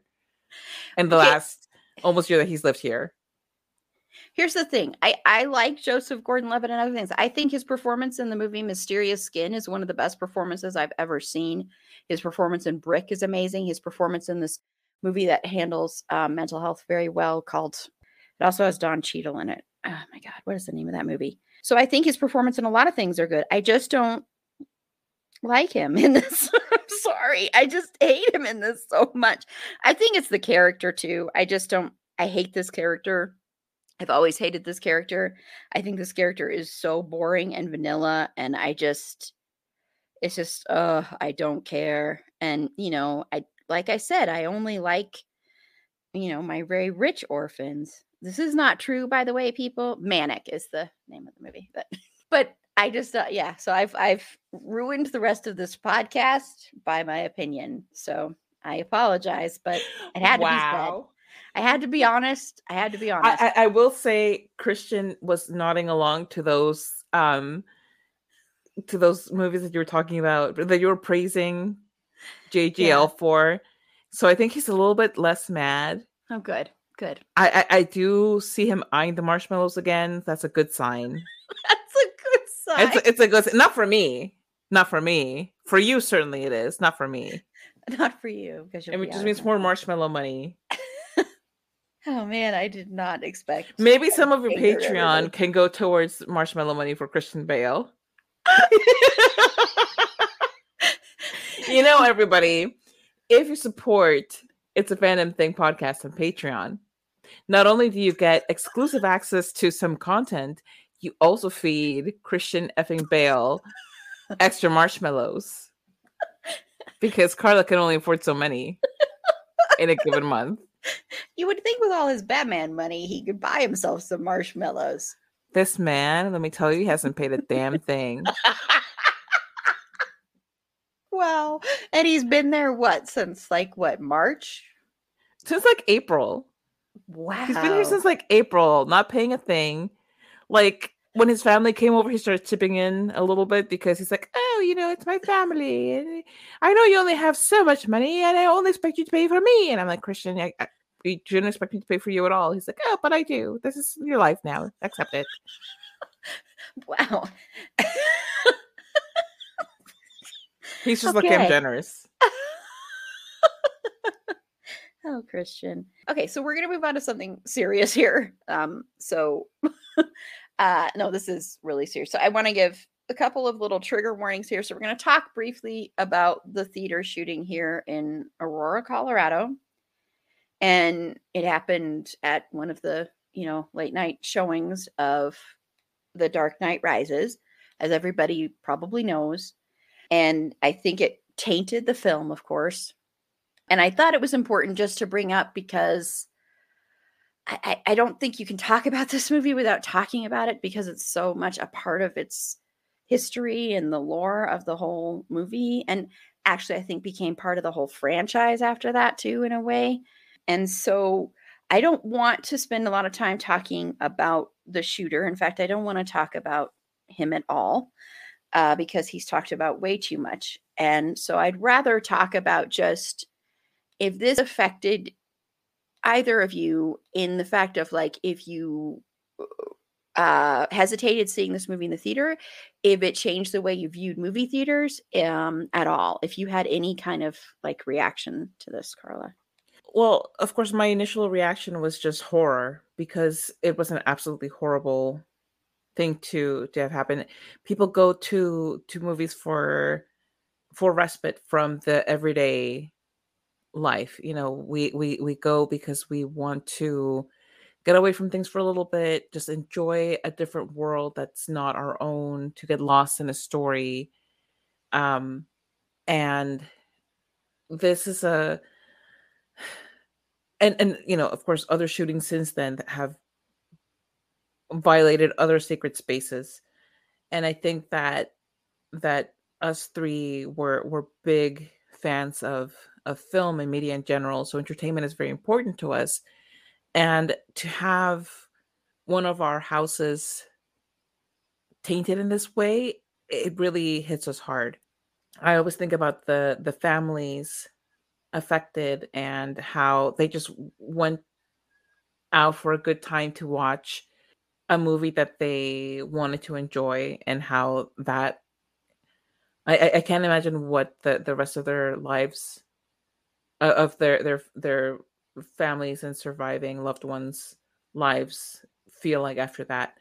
Um i know for me personally it it did make me very weary. Like i, I just having fewer and fewer spaces where you feel safe in a country that glamorizes gun ownership and that puts the onus on its citizens to defend themselves instead of tackling the very serious issues of gun control and the things that should be done to um, to reduce to reduce these instances which have only become more commonplace since then. It's really terrifying. It's really terrifying. It anytime that something like like this happens it really makes you think twice about going to a place where you previously felt safe. And the fact that we have had so many more of these happen on an ongoing basis since then only speaks to how um, little this country as a whole, um, particularly those in the position of power to make things better, care about the individual when they stand to profit from from gun manufacturers and the um, the gun lobbyists. And I, I just I, I wish that it weren't the case that we even have to talk about this. That so many of our important and sacred spaces keep being invaded to the point where in this country it's hard to feel safe anywhere. And I don't think that's a unfortunately this is just a part of a larger quilt of um of just like the fabric of this country of individualism and of saying well i'm profiting from this so i'm not going to care about what's happening to these individuals because it doesn't benefit me. So i, I think that that it just goes so much deeper than um than a, a feeling of of safety at a movie theater when this being a part of a, of a if it were just an isolated incident it would be so much easier to say well gosh this was awful. I, i'm so glad that that it's not a prevalent thing but it is. So it, it just it's just so much harder to feel safe anywhere. And like i said i, I just I, I think a lot about the the, the families of um, the survivors and the families affected by gun violence in this instance and in all other instances that are just entirely too common in, in the United States. Susi. I agree with a majority of what Carla has said. Um, ditto for most of it. I like personally, I don't really want to go into it a lot because like even if even though it's been like god i don't even know how long it still hurts to know that people were hurt like that and continue to be hurt in that manner and that very little has been done to create effective and radical change. And that for the most part, this country values profit over the safety of its people. And it just hurts. Like, personally, I didn't want to see this movie in theaters. And for the longest, like for months after, I didn't go to a theater because I wasn't sure if I could be safe. And even after that, I wasn't sure if I was really safe anywhere. And I still think that today, like, like the only place that I can feel like a hundred percent safe is my own room. Like anywhere out of that is like an unknown variable. And even now, like whenever I go to the theater, like I like to know where the exit signs are.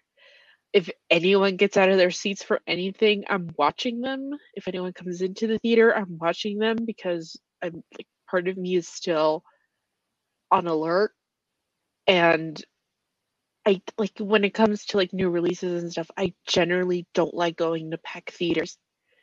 And I have friends who love doing that. They love going to premieres and they love being there like on release day and they don't care who they're sitting next to or where they're going as long as they're there. And I I get that. I get the emotion of experiencing a film like right when it's out and right when it's premiering and having that shared experience with people, but also part of me can't really bring myself to do it most times because there's always that question in the back of my head what if and it just it i feel like it takes a person stronger than me to be able to do that which is i i really hate that this is the kind of world that we have to live in thank you, Susi. And I'm and I'm sorry.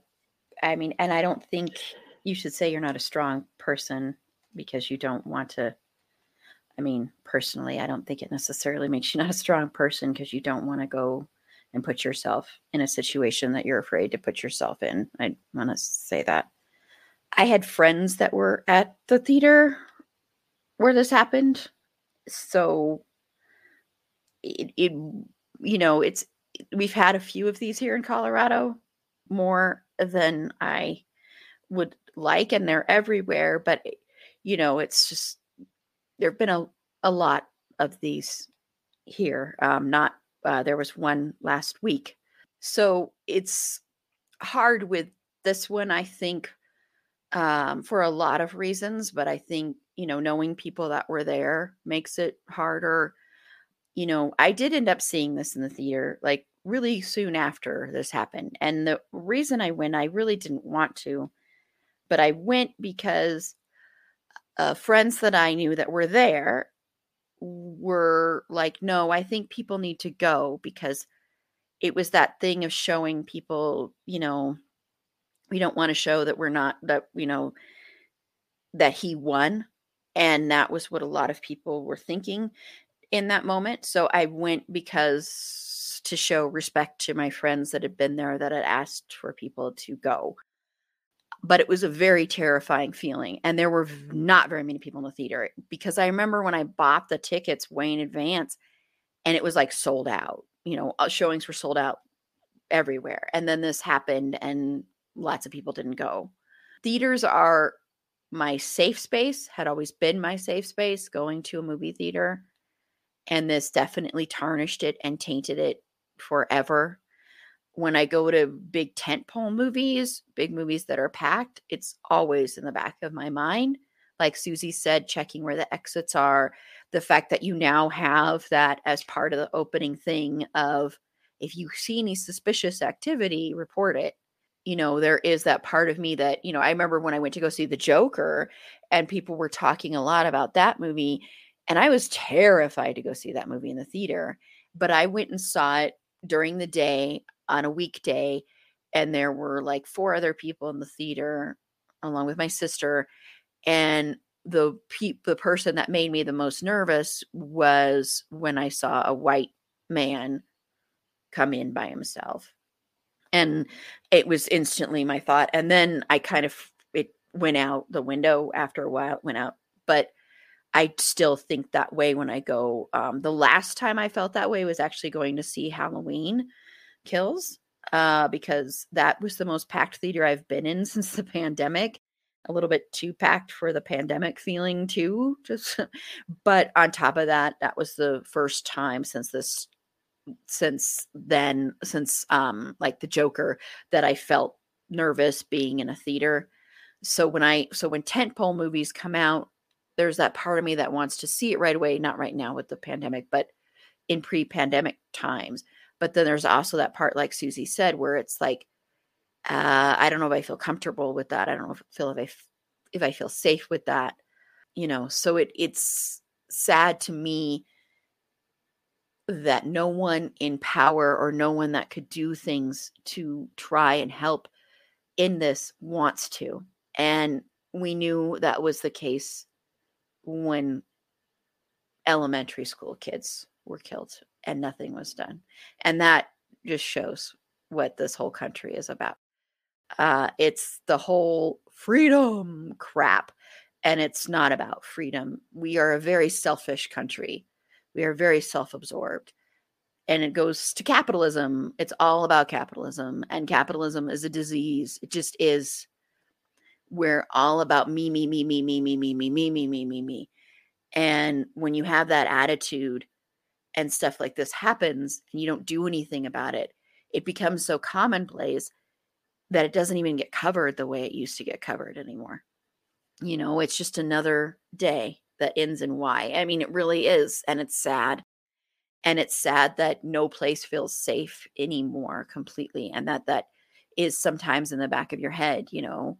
I mean, grocery stores after King Soopers eh, here in, in Boulder and uh, you know also it's just always there where you're thinking about it and so it's just sad really really sad to me and it's sad for the families and yeah but i wanted to just make sure to mention it and wanted to make sure to, to only focus on that part of it because uh, i just wish i had hope that there was these would ever go away and if we just had people that actually seem to actually really truly care about something other than money I think that's the only way that happens. I mean, you look at other countries where it happens once and they do something, and then you look at us and it's while mental health is something that we do, of course, need to look at.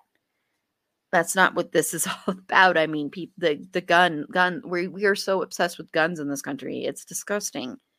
I don't get it. I don't. I mean, I get it, but I don't get it. Is what I mean. I just. Uh, anyway, so I want to make sure we don't just end on that that note. Uh, but thank you, Carla, and thank you, Susi. Are you okay, Susi? Just want to check and make sure. Okay. I also want to just say really quickly when when this did happen, I want it since we are highlighting Christian Bale, I do want to highlight this about Christian Bale. Uh, when this happened, Christian Bale came to Colorado, didn't tell anybody he was coming to Colorado. I mean, of course, they found out when he came here and went and visited a bunch of of the victims. And he did that not out of vanity because he didn't tell anyone ahead of time. He didn't make a big public thing about it. And he didn't even talk to anybody except for the victims. But he went and did that. And since we are highlighting Christian Bale, I just thought I should highlight that as well. That I think that shows a lot of character there that he did that. So I just want to say that because I know it meant a lot to people and it meant a lot to Colorado in general, honestly, and not just because of he's a celebrity, but just because he did that not as a way of making him look better or the film look better, but because he truly cared about the fact that this happened. So, yeah. Okay, so what I want to end on is we've kind of already talked about how much we love Christian Bale in these roles, but I want to know, Carla, where does he rank for you in Batman and Bruce Wayne? Okay, look. All right. Nobody is going to displace Michael Keaton for me, even Christian Bale. But he Ooh, does come close. Storm out now, Carla. Oh, you know what? I don't care if he storms out. Then I have to buy fewer marshmallows, and I'm fine with that. but he, I mean, he, he he's fantastic. He's a close second for me. Yeah, I, and I mean, like everybody else, other than than Keaton, well, and and and West, of course, are just kind of afterthoughts for me. Like they're whatever. Take your money and enjoy it because you have no place in my heart. Not even Ben Affleck. Ben Affleck, who even is that? That's not even a real name. Uh, so Susi, where does Christian Bale rank for you? Okay, listen, I have different rankings of Batman. So there's like the 90s Batman, and you know, among the three, I think, oh gosh, like, yeah, like, and then there's like Adam West, like 60s, 40s Batman, and then there's, okay, so like, okay, okay, so for the modern, like, modern, like, iteration, 2000s and up iteration of Batman, Christian Bale, of the ones that have portrayed Batman, has done a good job and a job that I'm happy with and that I can be like, yeah, that's my Batman. Other people, some with the last name of an insurance organization, have done a rather lackluster job, in my humble opinion. And some people who took 10 plus years to become a bat because come on, you're like the worst vampire if it takes you like 10 plus years to become a bat. Is like it's I'm I'm excited for it. I'm like, yes, he's doing a very good job on the indie circuit. And like Lighthouse, great. Batman. He's a really I'm good actor. He's a really good actor. Yeah, he's really good. Like people remember him Yes. for the Cringe Fest that was the Twilight series. Like, oh my god, that series. You should do like an episode on just that because oh my goodness, Oh, there's so God, much we could I- go into. do I have to do that? no, just kidding. Just kidding. You don't have to. You don't have to. But like he like he I don't know why people are, are upset about his casting. He's he's a very good actor. Like y'all, give him a chance before you throw the movie in the well and forget about it. Like, come on, it's gonna be great. And like Zoe Kravitz is Catwoman, yes. Andy Serkis as Alfred, I'm a little bit, mm, I'm a little bit hmm about, but we'll see, we'll see. Colin Farrell is a penguin. Is the penguin, Oh my and god, he looks that one, unrecognizable. He doesn't even one- look like Colin Farrell. that one is the most that I'm like, hmm. I love Colin Farrell, so I'm I'm wary. I'm I'm wary of like any of the villain castings that are not Catwoman. I'm like, "Ooh, okay, we'll see, we'll see. Like I like again with the with the whole like Bale and Scarecrow, they're gonna prove me wrong. Finally so, hopefully. Again, like that that Scarecrow. Anyway. But yeah, like the modern iterations of Batman, I think he's done a very good job. Um, Kevin Conroy will always be my number one tippy top Batman. But Christian Bale, he's up there in the top lexicon. well, Christian Bale's my favorite Batman and my favorite Bruce Wayne. End story. and I will say, when Robert Pattinson was cast, and this is not because I think he's a bad actor, because I think he's a very, very talented actor. It's just people just think of him as being in the Twilight series, which he hates those anyway. So let's stop. Um, but when he was first cast, I was hesitant, and not because of him, just because because of Christian Bale, I I have a hard time picturing anybody else as Batman anymore. So I think that's why. But I'm I'm excited for the new one. But Christian Bale is tops for both for me. It used to be Michael Keaton. Michael Keaton is still a very close second. Uh, but Christian Bale is just so so now Christian Bale can forgive me for my Joseph Gordon-Levitt slander. I'll talk to him. We'll see. Okay. and then I just quickly want to know which um how you rank them, just number them. You know, to Carla. Okay, so this so the Dark Knight is number one. Dark Knight Rises is number two, and that's mostly lifted by Catwoman. Oh. Yeah, if it if it weren't because of Catwoman, like that would not. No, no. And then um Batman Begins because it's just so long. Jesus, like so much backstory. My God, needed a nap after that one. I hesitate to tell you how many times I saw that in the theater then. I think it was like five or six times. I'm not even kidding. Well, you, you hadn't seen the wonder of the other two. Uh, well, the other one. Um, Susi, how do you rank them? Ooh, so Dark Knight is number one. It's the one that's been most rewatched in my home. so we gotta have it like at the top. And yeah, I think Dark Knight Rises for me, number two, uh, mainly for Catwoman herself, which is great. Listen, listen, This was listen. not what I was listen, expecting. Listen, listen. Bane. We are and fans of Talia- Anne Hathaway. Bane and Talia kind of bring it down for me a little bit, like I'll be honest.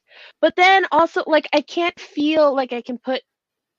Okay, so Batman Begins, I don't, I can't put it third.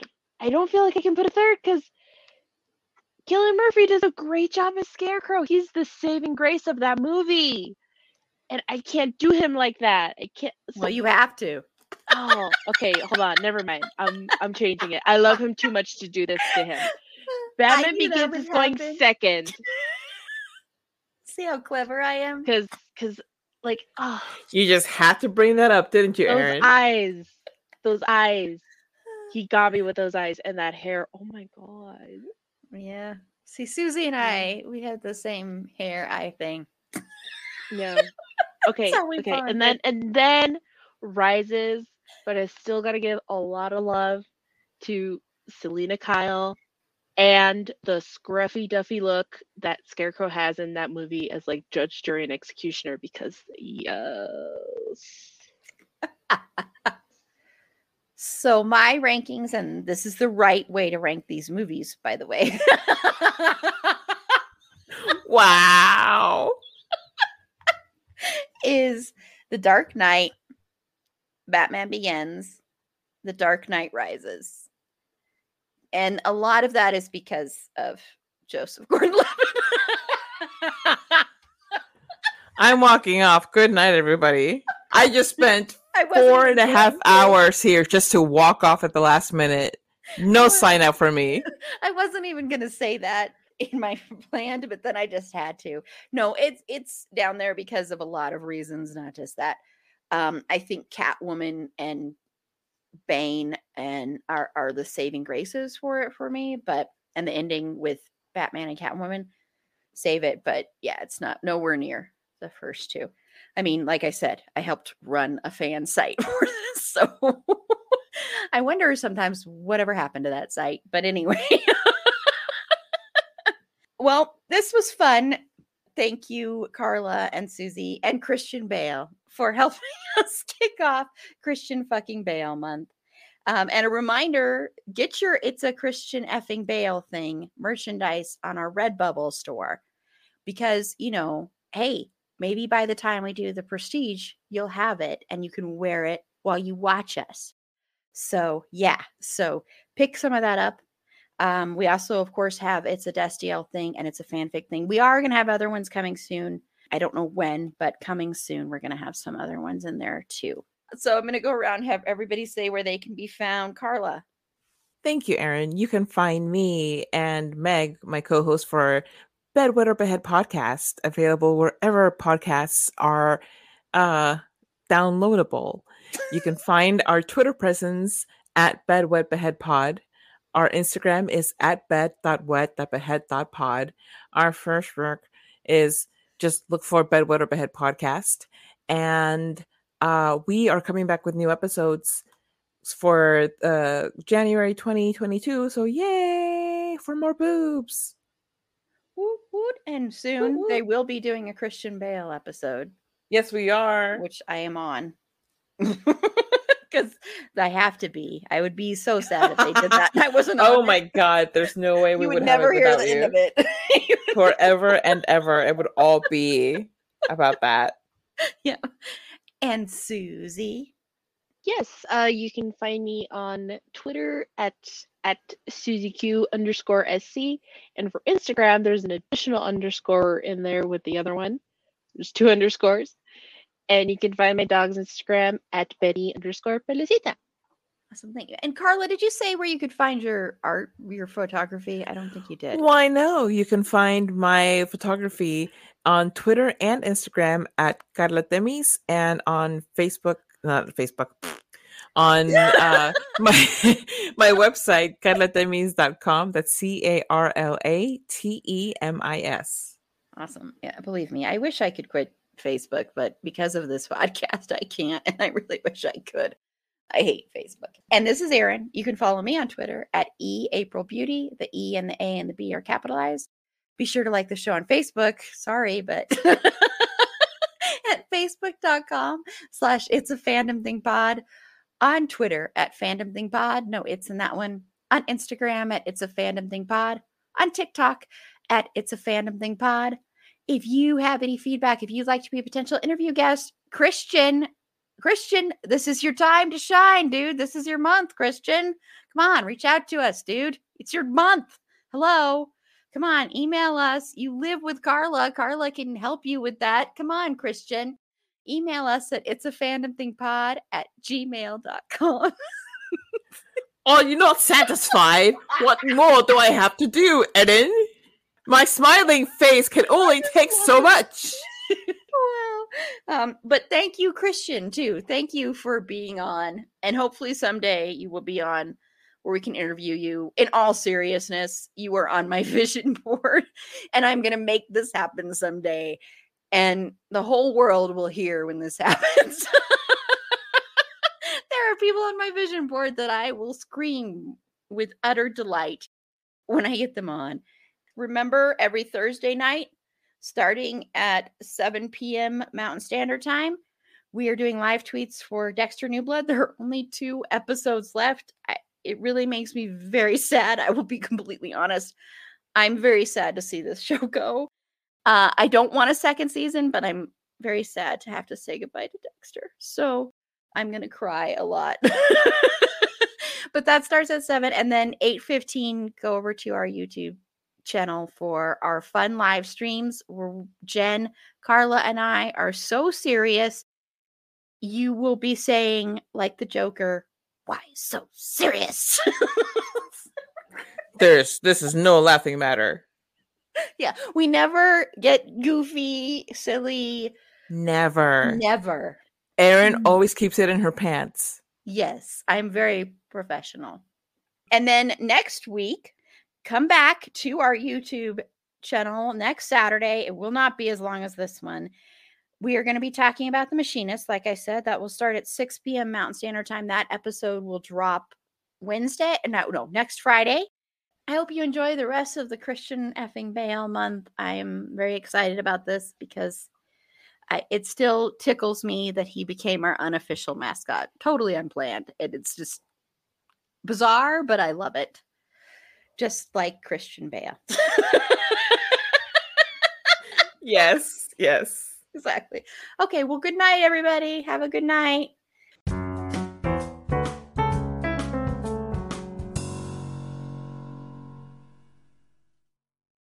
With Lucky Land slots, you can get lucky just about anywhere. Dearly beloved, we are gathered here today to. Has anyone seen the bride and groom? Sorry, sorry, we're here. We were getting lucky in the limo and we lost track of time. No, Lucky Land Casino, with cash prizes that add up quicker than a guest registry. In that case, I pronounce you lucky. Play for free at LuckyLandSlots.com. Daily bonuses are waiting. No purchase necessary. Void where prohibited by law. 18 plus. Terms and conditions apply. See website for details.